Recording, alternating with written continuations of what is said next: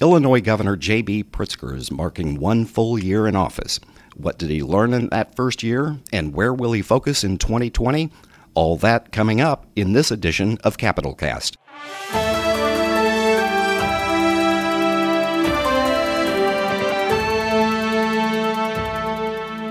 Hello and welcome to Capitol Cast, a regular podcast of Capitol News Illinois. I'm Peter Hancock.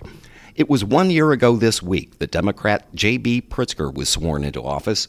A businessman from Chicago who had never held elected office before, he inherited the reins of a state government that was deep in debt and that hadn't had a balanced budget in years.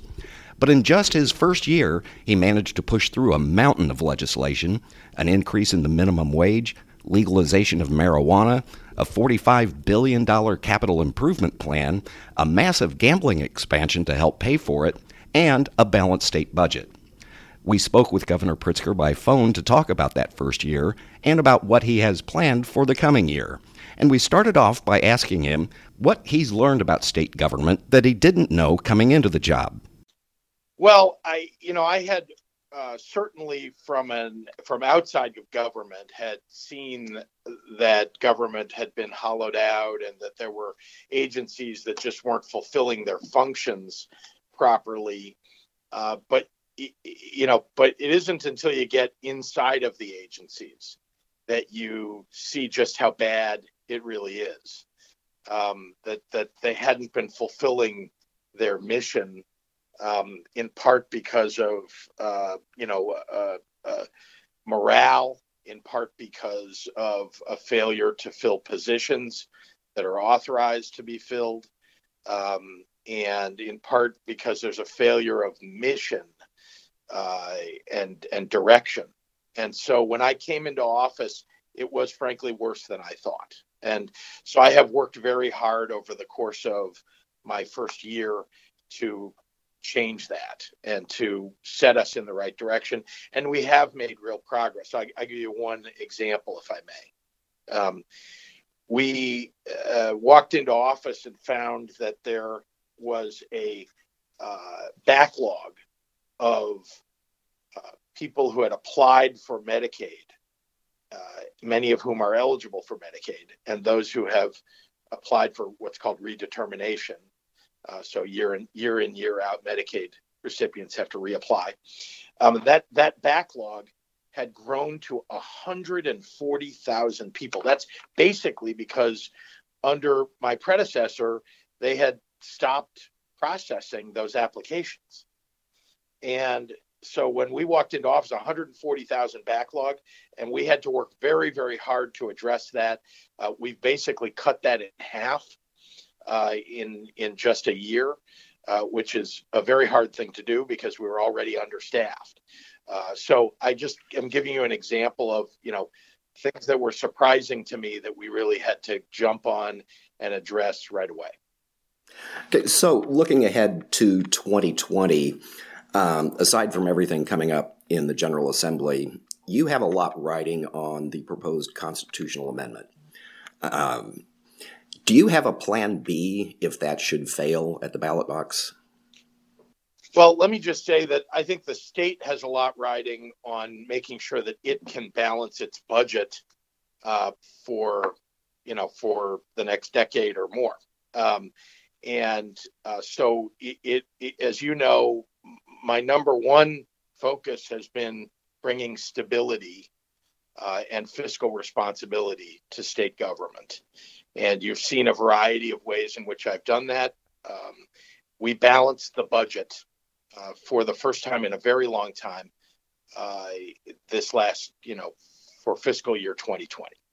And, uh, but there is a structural deficit that exists of more than $2 billion. And there are only a few ways to address that. And uh, one of them is to make the tax system fairer. Uh, one of them, of course, is to uh, bring efficiency to state government. Uh, and uh, another is, of course, to make sure we're growing the economy of the state because ultimately that's the best way to bring in revenue for the state is simply for the economy to grow more people to be working more businesses to be operating and doing better in our state Okay, so one alternative then is um, the possibility of budget cuts if this initiative doesn't pass. Um, the state has growing obligations, escalating obligations for K through 12 education and uh, for public pensions. Do you foresee the possibility of any, cuts in the coming year uh, for other agencies? Oh, sure. I mean, let's uh, pay attention to the fact that uh, if we don't uh, make the tax system fairer, uh, we will we would have to if you've just relied upon cuts in state government, you'd have to cut the basic functions, the discretionary functions of state government. When I say discretionary, I mean education and uh, public safety, police, and uh, human services. You'd have to cut all of that by between 10 and 15 percent. Now, this is after years of hollowing out of those agencies and those functions. So that that is certainly something that could be done. I, I want to reiterate something that um, that that Governor Edgar said to me uh, before I became governor. I went to talk to him uh, to get his advice about you know things that he thought we ought to be doing and observations that he had from his own time as governor. And he said something to me that that will always stay with me, and that is that the most important thing that a governor does is to propose and get passed a balanced budget for the state and a truly balanced budget. And uh, I've taken that very seriously. And so I will, you know, address that, uh, you know, in a budget speech that'll come up in February. Uh, and of course, in the proposed budget that I'll be putting forward uh, but we have to balance the budget, however that gets done. And like I said, there are three components of that. It's you know it's revenues, it's uh, efficiencies and expenses, and it's uh, growing the economy of the state. Can we expect to see any new initiatives uh, in the coming year? You've talked about early childhood education, um, child development kinds of programs, uh, child care. Uh, are, are we going to see anything like that in your budget address? Well, yes, of course. I mean, there are lots of things that we need to address in our state. When you say new proposals, um, you know, some of them are about uh, growing the economy uh, of the state. We we have uh, big challenges that we that you know I'm uh, well equipped to address. I think in uh, attempting to stoke the fires of entrepreneurship in our state uh, bringing new businesses to the state of Illinois and incentivizing that. You know, we accomplished quite a lot last year uh, in uh, providing incentives for businesses to grow and come to the state of Illinois. and I, am very proud of those. There were, you know, literally uh, major incentives that we put in place uh, that are good for the state. For example, we are attracting data centers to Illinois because we implemented a data center tax incentive. Um, we're attracting more uh, uh, uh, uh building and, and construction in the state uh, as a result of the Blue Collar Jobs Act. Um, you know, we've of course created more apprenticeship positions by incentivizing apprenticeships through a tax credit. So, um, so these are, are examples of things we did in the past. And yes, I will be making proposals uh, for growing the economy and for making sure that we're addressing our most serious challenges. I'll just remind you that every day I think about the you know the five fiscal challenges that, that we always have to keep in mind our pensions We've got to bring down property taxes in our state. We've got to balance the budget.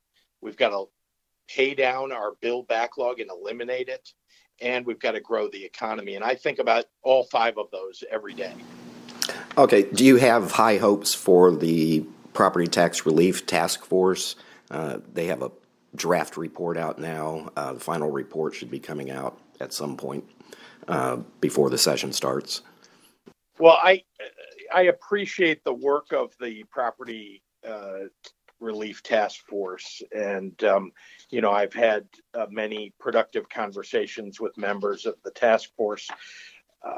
And I'm certainly hopeful that they'll come forward with all of their ideas.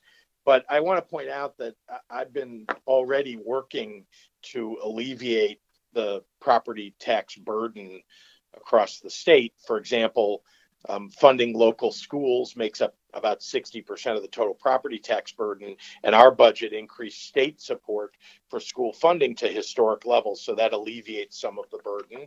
Um, the second largest driver of property taxes is municipal pensions, which you saw, you know, our uh, the local pension plans, uh, which you saw we consolidated the police pensions and the fire pensions, which again will alleviate a burden uh, on property taxes. And finally, the uh, infrastructure bill that we got passed, a, record infrastructure bill, uh, will uh, will alleviate the burden on local governments of infrastructure needs because a, a, mild majority of all of the, the, the dollars, the revenue that we are raising actually goes to local governments for their infrastructure needs, not the state's needs, which get talked a lot about, but actually dollars going directly to local government. So when you add all that up, that allows local government to uh, lower the property tax burden on people. Okay, last thing school consolidation. Uh, that is apparently going to be one of the proposals coming out, consolidating the elementary districts and the high school districts into unitary districts. Uh, is, is that something you're willing to consider? Oh, sure. I mean, look, I think there are a lot of ideas that that that uh, will come forward. I've I've heard a number of them. Remember, these legislators have not been reticent to talk to me directly about their ideas because you know they want you know each one of them would like their idea to be the one uh, that we move forward with, or to be one of the ones we move forward with. But, uh, uh, but yeah, yeah, I think uh, local government consolidation, I think school district consolidation. Those are both areas in which we could uh, yield savings for for taxpayers in terms of property taxes. and I look forward to hearing what all of the proposals are that come out of the report itself. Um, but again, I'm you know I'm I'm very focused on making sure that we make real progress uh, to lower the burden on people across the state. That was Democratic Governor J.B. Pritzker reflecting on his first full year in the governor's office.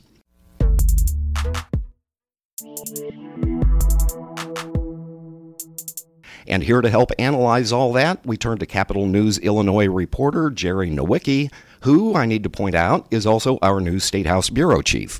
Jerry? Hey, Peter. Yeah, so what struck you the most about that, about what the governor had to say? So his focus on the budget is really important, of course, after you observed, we observed uh, two years of Governor Rauner that didn't really have any budget at all, and the backlog grew. Uh, the attention on what he said was the five um, main things for taxpayers and whatnot is really important. Uh, one of the things we didn't really get into, we you know we all had a very short window to speak with the governor because I think he spoke to just about every reporter in just about every news organization in the state house. Yeah, right. So one of the things we didn't touch on is this ongoing scandal that's sort of above everyone's head, you know, and the ongoing federal investigation into corruption from all different angles. Right, any number of things, um, email scandals and all that. But it, it's really striking to me because his independence and his independent wealth uh, makes him less reliant on some of the money that would have passed through some of the hands of the characters in this scandal, and uh, for a partly, and it's been mostly Democrats in this probe from from what we know publicly, and he's been somewhat able to remain above that fray, which is kind of a striking thing considering it's his party that seems to be largely under investigation. And do you think it's his independence, uh, the fact that he hasn't been part of the political machine his whole life, uh, and that he's independently wealthy, was did that contribute to his success in the first year? I think it must have. Um, you know, I've spoken to a lot of people about this, and for a billionaire worth roughly about four billion dollars, uh, he mentioned in there one of the he, what he calls the fair tax, the progressive income tax, is one of his top priorities. And seems to me that's a much easier sell for someone with that kind of wealth. It's not class warfare. It's saying, hey, I've got this money. More of it should be going. I to the should be paying more than you pay. Yeah, we've Right. heard him say that a lot. Um, You know, whereas uh, someone who doesn't make that type of money, it's it, it seems to be a harder sell. And I tried to get out of him uh, what his plan B is if that progressive income tax doesn't pass. Um, because without that, his long term plans for increased investments in certain areas and long term stability of the budget is really in jeopardy. Yeah, in previous uh, interviews, and a lot of the people in the House and Senate have said, you know, it's either draconian cuts or at least a one percentage increase to the flat tax. So the flat tax is, of course, 4.95% right now for all income. That'd be up to at least 595, maybe more if they wanted to make up the three and a half billion, um, roughly, that they're expecting to get from uh, the rates they've set for the progressive tax. And Republicans would argue, though, that the state doesn't have a revenue problem; it has a spending problem. Um, how Right. how true is that? Do you think? I mean,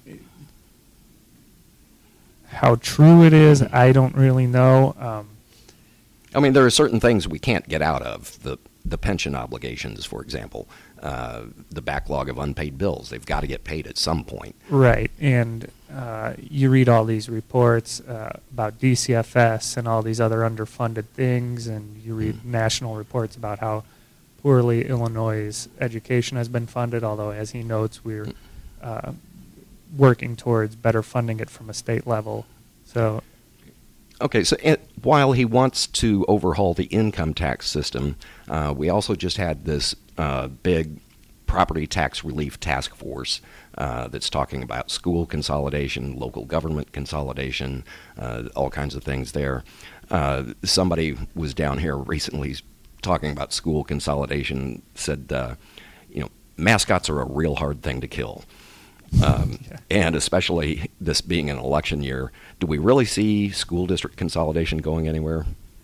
Um, I you know, some of the stuff, some of the more interesting proposals I've followed have been, you keep your mascot, you keep your school identity, but you get one superintendent for say two districts that are ten miles down the road and Yeah, whatever. We have this system in Illinois, in a lot of parts of Illinois, where an elementary school is its own district, and then a high school is its own district. Um, and they each have their own superintendents, they have their own boards of education.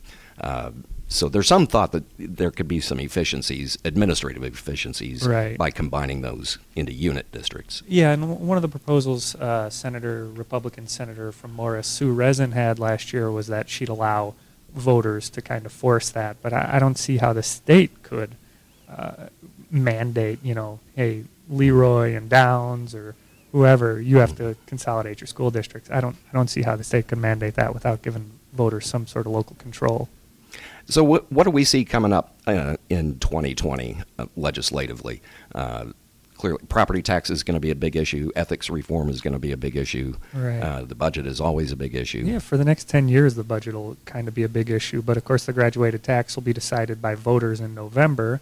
Um, and then uh, Governor Pritzker had kind of telegraphed uh, at a news conference last week that one of his main priorities will be criminal justice reform. He wants to get rid of cash bail altogether. Uh, there's going to be some pushback, especially from downstate prosecutors and police departments, uh, sheriffs in that regard. Um, that'll be one of the main things, but you know, fiscal condition of the state is, is going to be a big thing for decades. And of course, one of the other things coming up uh, this coming Sunday, uh, before the session starts, we'll have a new Senate president. Uh, who's in the running for that, and what do we see possibly happening here? Yeah, uh, the two that have been uh, you know, showed up in the press the most over the past months are uh, Kimberly Lightford of Chicago and Don Harmon of Oak Park. Um, Kimberly Lightford, of course, is the current majority leader in the Senate. Right. And Don Harmon uh, is from Oak Park, who's been pretty influential in the Senate for some time. Yeah, assistant majority leader. Um, and then there's, of course, rumors of dark horse candidates. Uh, you know, I, I can't make a prediction on this. I think there's a lot of alliances being formed in the shadows and support going which way or another. And of course, a lot of people don't like to come out and commit to somebody who ends up losing. Uh, you want to be on the winning side, of course. So right. there might be a lot of uncommitted votes out there.